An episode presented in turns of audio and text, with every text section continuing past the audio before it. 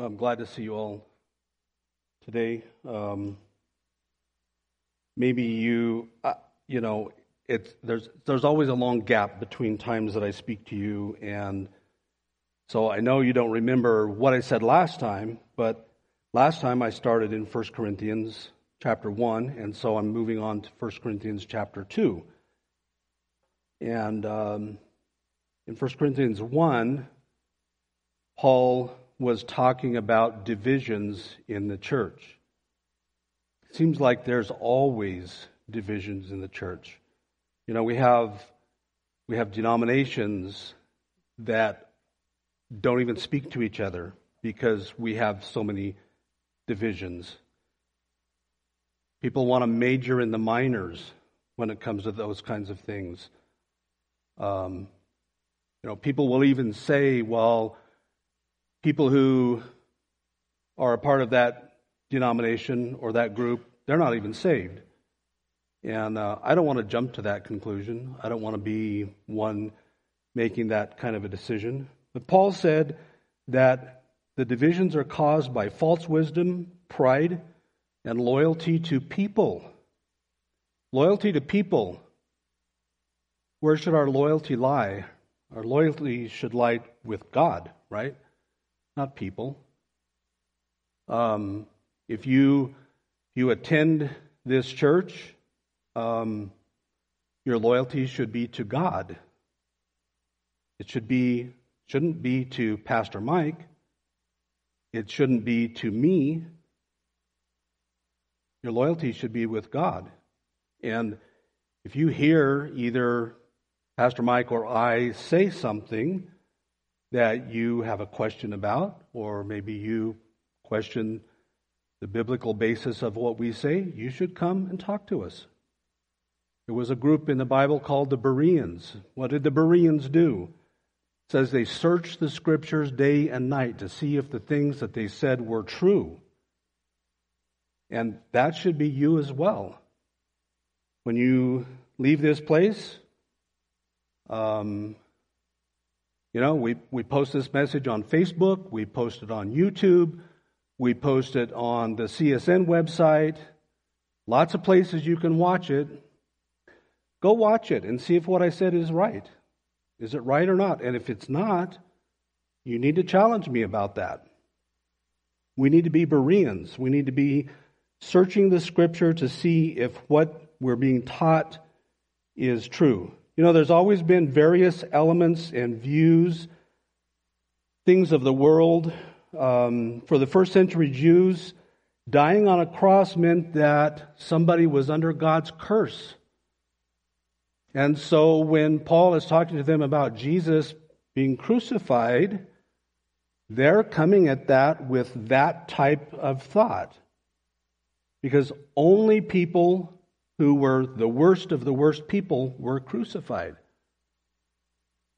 And so their first thought about Jesus is he, he must be a horrible person. He must have deserved it.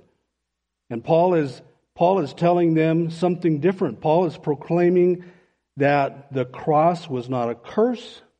He's proclaiming that the cross was God's provision. Can you imagine how outrageous that was? Think about that. You know, you're thinking that somebody who dies like that is, is has God's curse on them, and Paul is coming along saying, no, Jesus is God's provision. God provided him. He is atoning for your sins. Paul is teaching them that God was present in Christ, reconciling the world with him. God is present in Christ. That's what he was teaching them. And what Paul was saying was that Jesus Christ not only meets the need for today, but he meets the need for ages past. Jesus' sacrifice goes, goes back in history. It covers, covers the Old Testament people, covers back, it covers forward. It covers us today. Jesus is still God's provision. Jesus still reconciles us the world with God.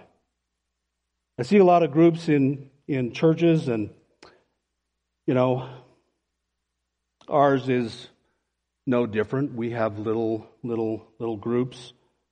Um, I think probably ours is better than most. Not, you know, saying that without pride, right? You know, but um, but you know, little groups they they have a hard time communicating with each other. It's sort of like you're back in high school in some ways. Remember that? Remember back that far? You know, I don't want to remember high school.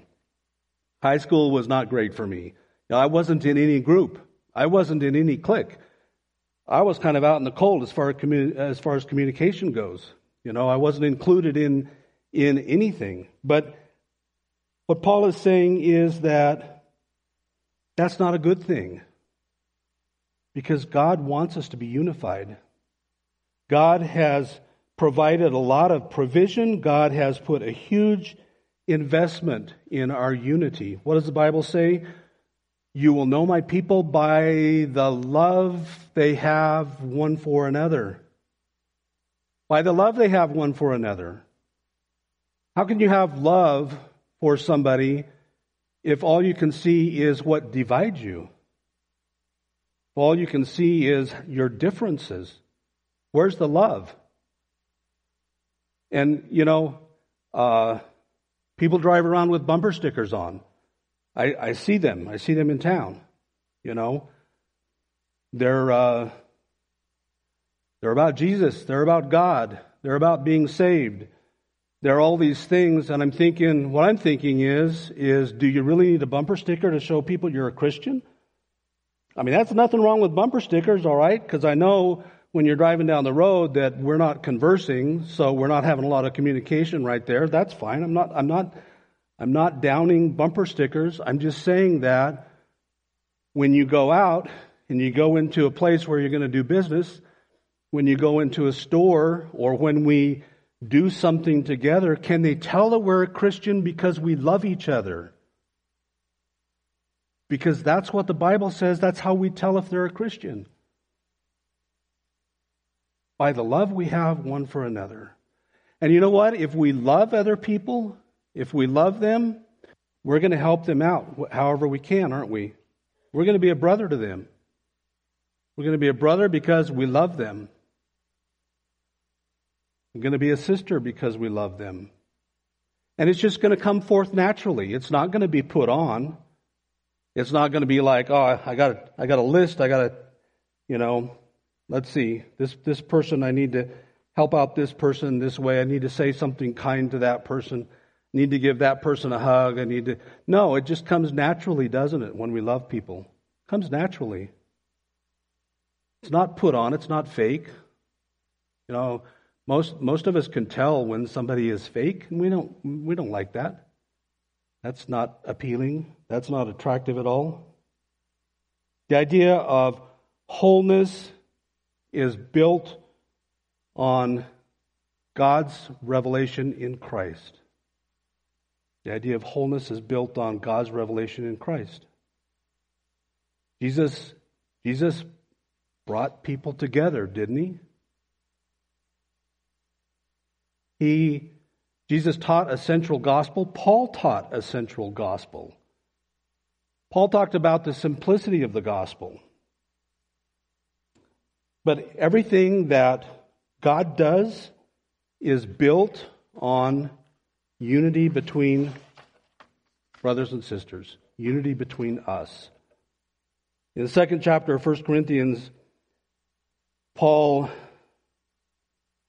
chided the church. He was talking about the church, the divisions in the church. And so then, after that, he turns towards the things that bring people together. What brings people together? The unity of that congregation. He started with the gospel that he preached in 1 Corinthians 2, verses 1 through 5. And then he finishes with the wisdom, God's wisdom, in verses 6 through 16. Chapter 2, verse 1. And I, brethren, when I come to you, did not come with excellence of speech or of wisdom, declaring you declaring to you the testimony of God. For I determined not to know anything among you except Jesus Christ and Him crucified. I was with you in weakness, in fear, and in much trembling. And my speech and my preaching were not with persuasive words of human wisdom, but in demonstration of the power of the Spirit and of power, that your faith should not be in wisdom of men, but in the power of God. Let's pray. Lord God Almighty, thank you for your word. Thank you for the wisdom contained therein. We pray, Lord, that you would reveal to us how we can apply it to our lives, how that we can truly live out love for one another. And we ask you, Lord, just to reveal your word to us today. In Jesus' name we pray. Amen.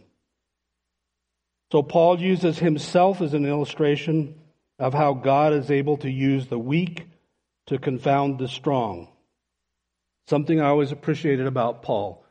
Paul never holds himself up to be like a super Christian. He never holds himself up to be better than anyone else. Paul is who he was. Paul admitted his weaknesses. Paul admitted his uh, inabilities. He, he was never shy about that. And you know, I think that's an important thing. I think it's important that, um, that as Christians that, that we don't have to hide our weaknesses. What do we do with our weaknesses? First of all, you don't have to really do anything with them, right? You don't have to confess your weaknesses to anybody.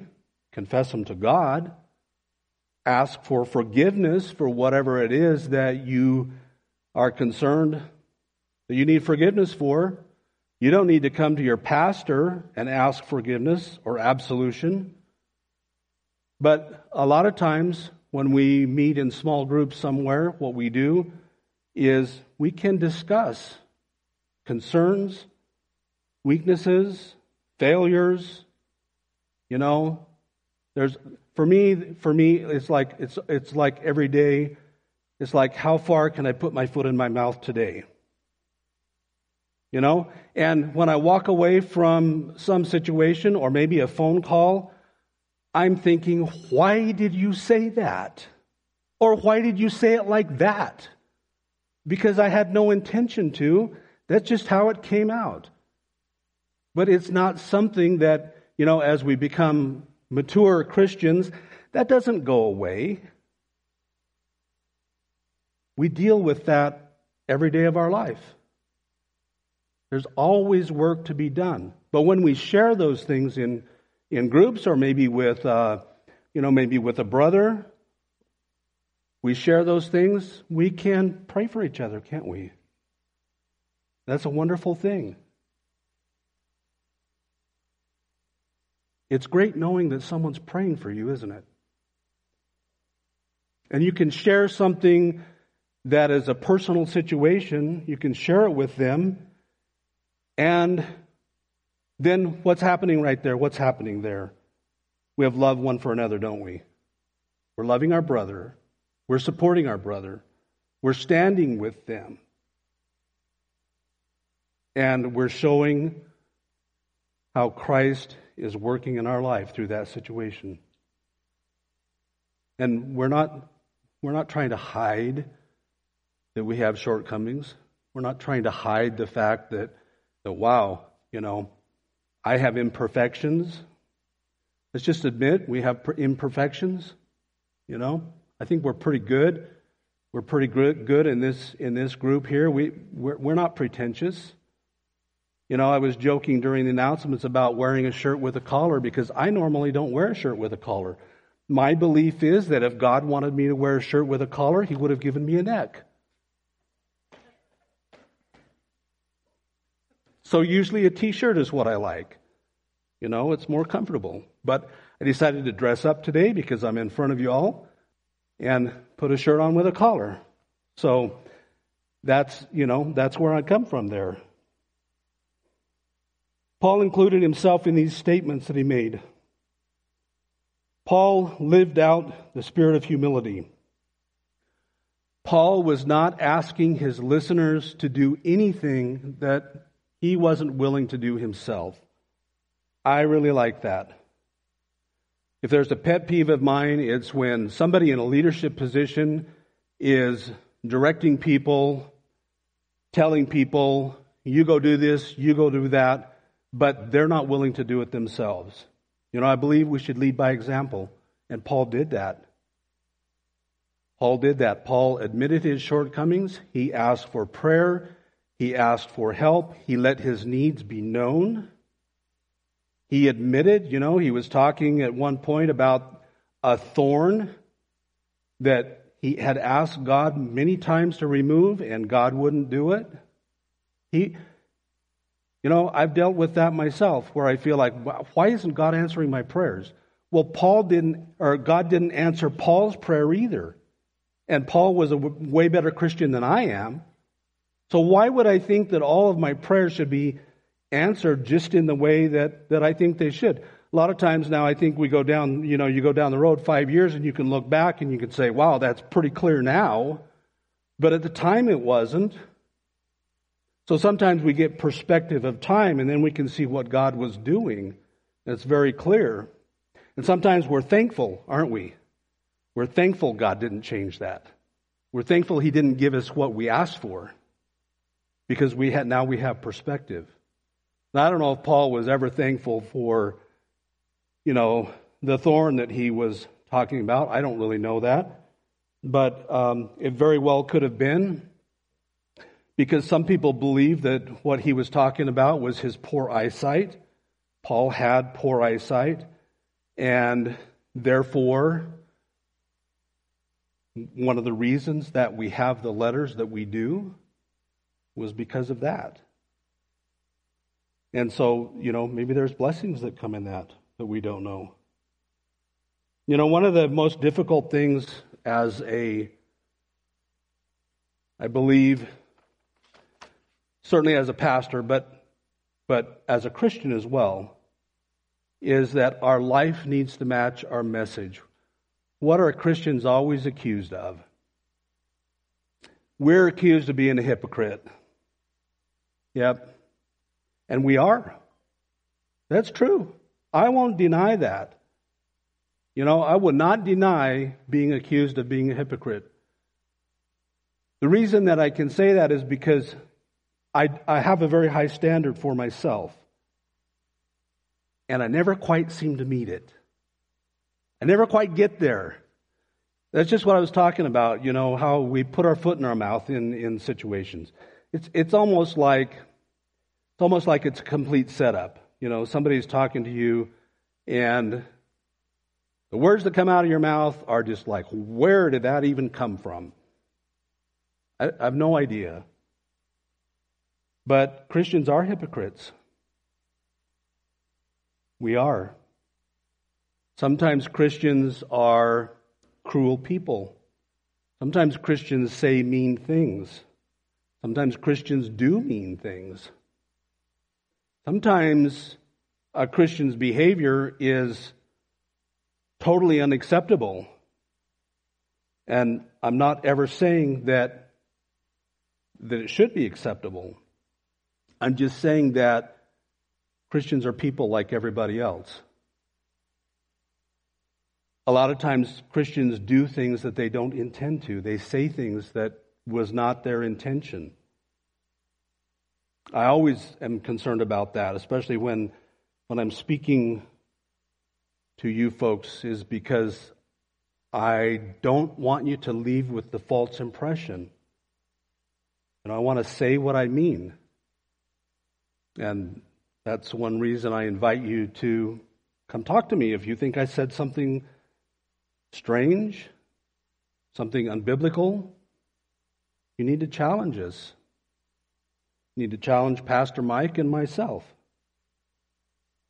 Because a lot of times we didn't intend to say that at all. It just kind of came out that way. And so it's a, you know, it's it's a mistake. But as Christians, do we strive to be better than hypocrites? Absolutely. Our standard is up here. Our standard is Christ, isn't it? That's a pretty high standard. Do I think I'll ever make it before I die? No, I don't. I don't think I'll ever make it. Do I aspire to make it? Absolutely. Absolutely, I do. That's my aspiration. And I've said this before, but I believe that in that split second when we leave this world and we enter the heavenly realm, God transforms us into what we should be. God does it. We can't do it ourselves. We can't. There's things we can do to better our chances, right? We can spend a little time with God in the morning. We can pray for a little while. We can pray for each other for a little while. You know, you can pray even as you're driving down the road. Just don't close your eyes, but you can pray. You can have a conversation with God right there. And we can ask God, help me to represent you well today. Because that's what we want to do, isn't it? We want to represent God's, we want to represent God well through the day. And we want people to look at us and say, that person has to be a Christian to put up with what they just put up with and have a good spirit about it. That's what we want, right? We want to display godly patience. We, we, we don't want to be angry. We don't want to be rude. That's the natural response, isn't it? It's the natural response for me. You know, I'm the worst when I when I walk into a line in some store somewhere, I'm the worst. I stand there grinding my teeth because I don't want to wait. I have somewhere to be and I want to get I want to get out quickly. So that's not my nature to be like that. That's something God has to work in me. There's probably things for you too. You know, maybe different from me. But all of those things are things that that that God works into us and most importantly, they're things that people see. That's how people who are not Christians see us. So Paul talked about he talked about um, the gospel, the gospel that he spoke of only being about Christ, only being about Christ and Him crucified. Paul pro- proclaimed in verse two. He said that he didn't know anything. He didn't know anything except Jesus Christ and Him crucified. When Paul went into the city of Corinth, the Corinthians were a they were an educated people. They were intellectual. The Greeks were really intellectual people. The Greeks have influenced us even today as far as our method of logic and our, our thought process. They've influenced us today. So when Paul walked into that city, what they were looking for was they wanted a they wanted an entertaining speaker. They wanted somebody who was going to talk to them with big flowery speech, like Apollos. If you remember, Apollos was known as the great orator. Apollos could capture the attention of the audience and hold it for as long as he was speaking. People loved Apollos. People became followers of Apollos. Not Paul. Paul was a simple speaker. Paul had a simple message. And if you can kind of create a picture in your mind, which you probably can, you know, Paul had been traveling for a long time. Paul had been beaten up. He'd been in shipwrecks. Um, I can imagine that by this point in his life that he had a hard time walking because he'd been so beaten up. You know, his diet was probably pretty random, probably not great. I don't know what his hair looked like, but I'm pretty sure that it wasn't great. I'm pretty sure that, you know, he couldn't just go down to Walmart and pick up a, a nice brush and you know, wash his hair and brush it out and give it a little blow dry. He probably looked pretty scruffy. And so when this scruffy little man stands up there and he's proclaiming Christ and he's not using flowery speech, I believe he could have. I believe he probably could have put on a pretty good sermon. But he just had a simple message. He had a simple message to present to those people, and it was about Christ. It was about what the crucifixion meant for Christ. So there was never any reason that Paul had to question what he was doing. There are some people who think that maybe in a previous message in a previous city that that it had you know he had tried he had tried a more verbose way of delivering the message and it, it fell flat and that's why when he came to Corinth he did what he did. But I don't think so. I think Paul had a very simple message, focused on Jesus, focused on the cross. He had a simple message, and he was going to present it simply. And, you know, even, even today, can we recognize when there's a speaker who is attracting people because of his own charisma or because of his own presentation, and they're like, wow, that guy's a great speaker. I love listening to that guy. He's really entertaining tells a lot of stories, you know. I, I, I don't fall asleep during his messages. But what message is he preaching? Is he preaching the message of the cross? Is he preaching simplicity? You know, when I was sitting in the back just a few minutes ago, um, I told Travis, I said, you know, God always comes through, but right now I feel pretty inept. And that's how I feel. And, uh, you know, do I wish I was a better speaker? Absolutely. Do I wish I could entertain thousands? Well, maybe not. Maybe I don't want to do that. But you know, but but you but you do wish but if I did that it would be it would be myself, wouldn't it? It would be me that you are watching. And I'm not here to show you me. I'm here to show you Jesus. I'm here to point to Jesus. And we just need to understand what it is that Jesus accomplished on the cross. We don't have the disadvantage that they had back then where we, you know, we believe that everyone who is crucified was cursed. I believe everybody in this room understands that. That's, that's not a problem.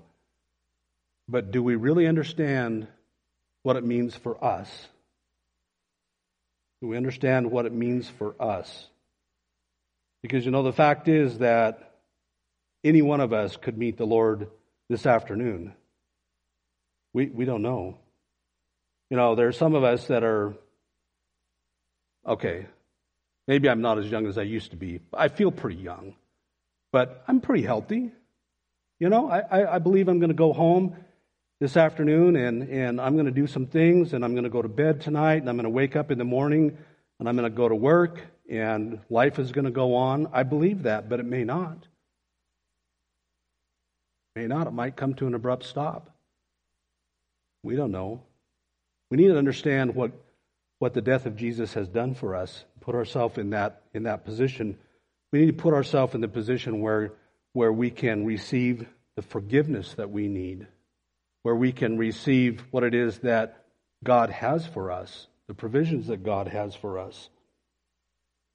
So I believe Paul deliberately de- decided that he was going to make his message very simple. You know, if you have a simple message, you have a simple message, it doesn't follow that you have a complex messenger, does it? It's a simple message. We just need to keep it simple. Paul wanted converts. He wanted people who were going to give their life to Christ and live as a Christian. He didn't want compliments. Paul didn't care about compliments. You know, if Paul had cared about compliments, he would have gone into the city and he would have bought new clothes. He would have, uh, you know, gone to uh, a barber and had his hair fixed up, and um, you know, he would have presented himself well. I don't read that. I don't read that at all. Paul just showed up. You know, I, I'm imagining that people are probably pretty grateful that uh, the venue was outside. It probably didn't smell very well. There's, there's a lot of the Lord's messengers who were in the same position.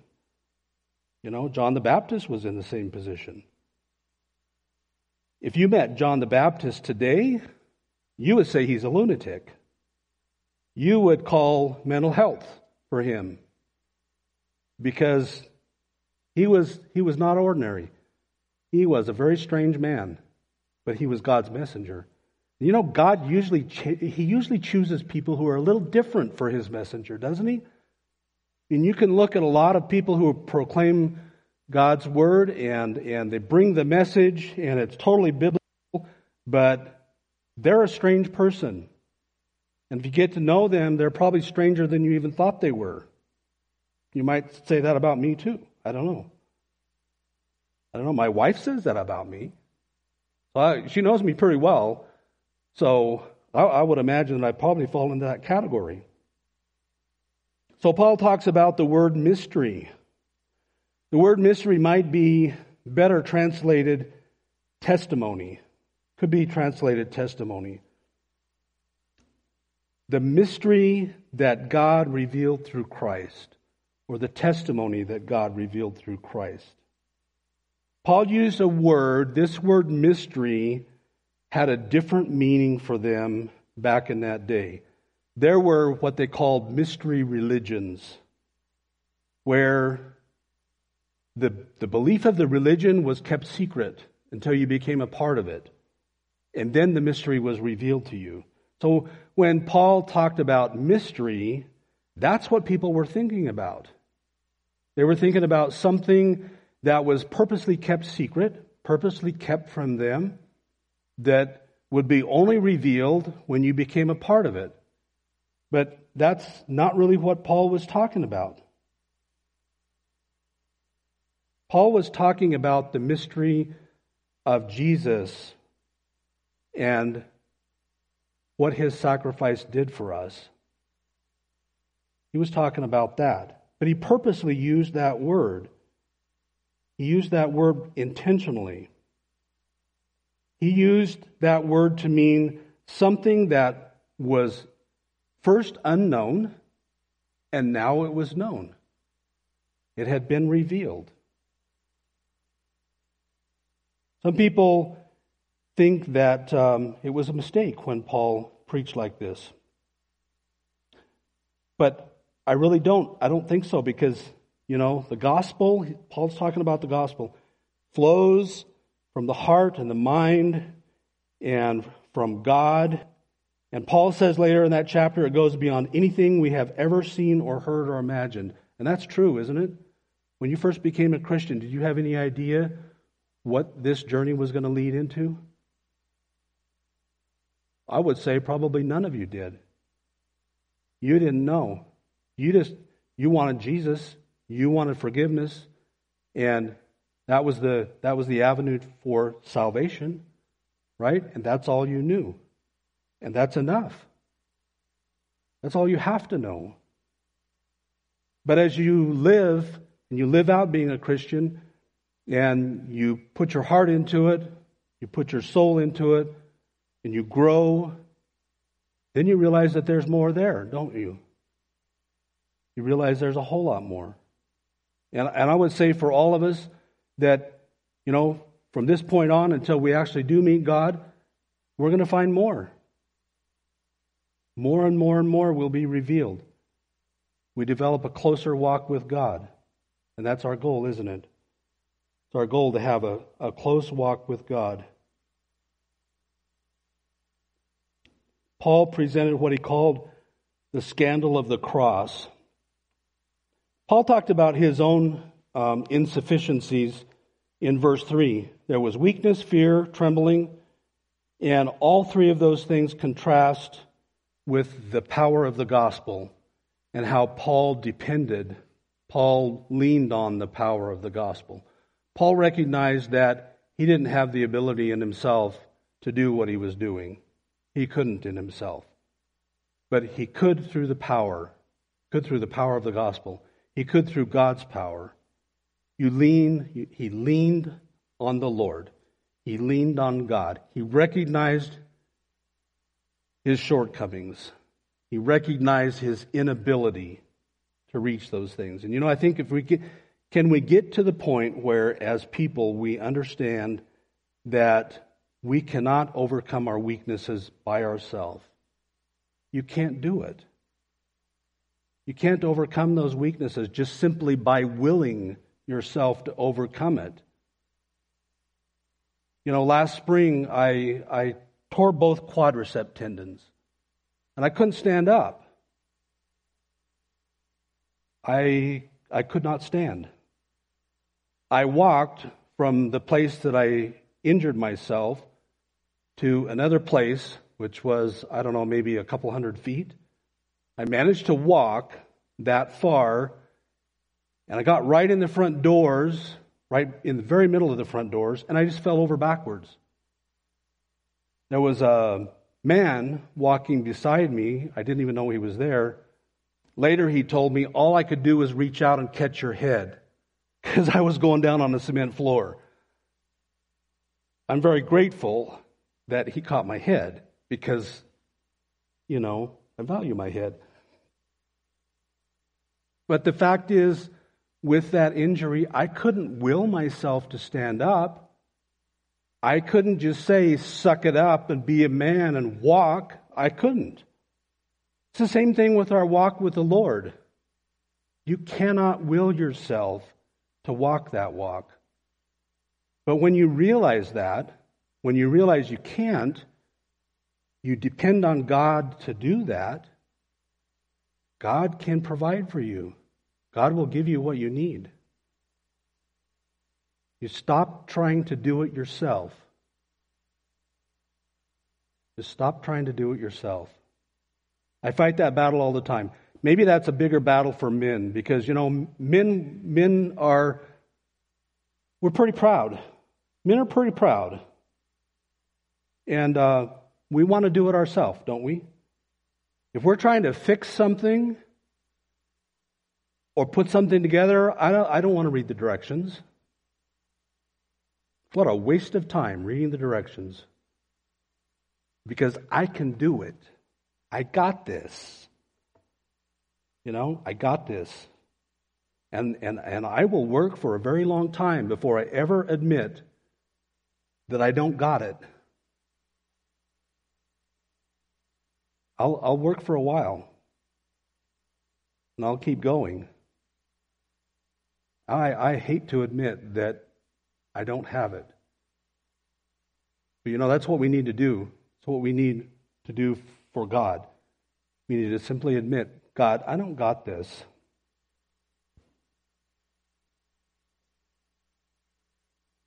I need help. And when we do that, it's like it opens the floodgates of heaven, and God can provide in a huge and mighty way. That's what Paul did. And you know what? If Paul, he's like, you know, he's like one of the greatest Christians to have ever lived. If he did that, it's okay if I do that. It's all right. You know, we're not admitting defeat. In fact, we're, we're probably opening the door for victory, right? Because we know that we need that help. The proof of Paul's gospel was that it changed lives. That's the proof of it. You know, it was not Paul's oratory, it was not his presentation, it was none of that. It was that when Paul preached the gospel, just a simple gospel message, people's lives were changed. And it's the same way today. You know, you probably leave here and you're, you'll probably be like, wow, what did Scott even talk about? I can't even remember. He didn't say anything very profound. I wasn't all that entertained by it. He didn't tell any funny stories. He's kind of an oddball, really. But the question is is it going to change your life in some way? And I pray that it does. I pray that it does change your life in some way. You can walk away with one thing, walk out of here with one thing that brings you closer to God. I would say that it was time well spent. And, and that's what I pray for. That's what I pray for is that when you leave this place, you're a little closer to God than you were when you walked in. Paul made a really strong case in verses 1 through 5 that the gospel has nothing to do with human wisdom, and that's absolutely true. You know, people for decades have tried to use logic on Christianity, or they've tried to be scientific with Christianity, and it doesn't work. It doesn't work because man's wisdom doesn't work with godly wisdom. It's different. It's completely different. And it's a part of recognizing that what we have is man's wisdom. What we have is man's logic. What we need is God's wisdom, and we need God's thoughts. And we need to apply God's wisdom to our life. We really need to turn off our own wisdom. We need to turn it off, and we need to let God apply His wisdom to what we're doing. And one way that, for me, helps me to do that is before I make big decisions, before I talk to people, before I do anything like that, I just ask God to take control of whatever's going to come out of my mouth. Sometimes I still put my foot in my mouth.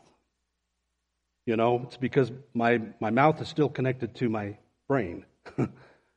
and my brain has a way of getting in the way, right? But when you focus yourself on the Lord and you ask for Him to give you wisdom, He'll give it to you. And there are some times when you might have a conversation with somebody and you don't even know what you said, but what you said to them was profound. They know what you said. They know exactly what you said. And it was straight from God's heart, or from God's straight from God's voice.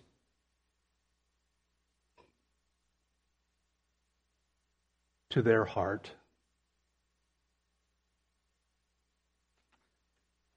And God just spoke to them through you.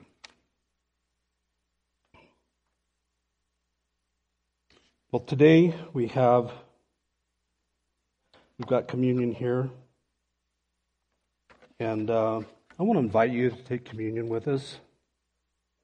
If you're a Christian, if you've given your heart to the Lord,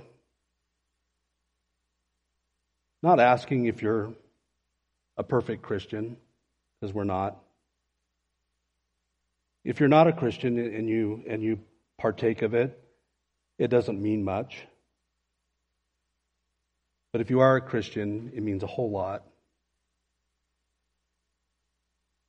And I would just ask you, um, Gentlemen, if you would go ahead and come forward who are going to serve this. I would just ask you that as they're serving communion, that you would just take a moment and pray. Ask God to work in your life and your heart. Ask Him to reveal anything you need forgiveness for, and ask forgiveness for that, and God will forgive you right away. And when we take communion, remember that this represents the blood and the body of Christ. It's a representation. It doesn't, it doesn't turn into the body of Christ. It's a representation of that.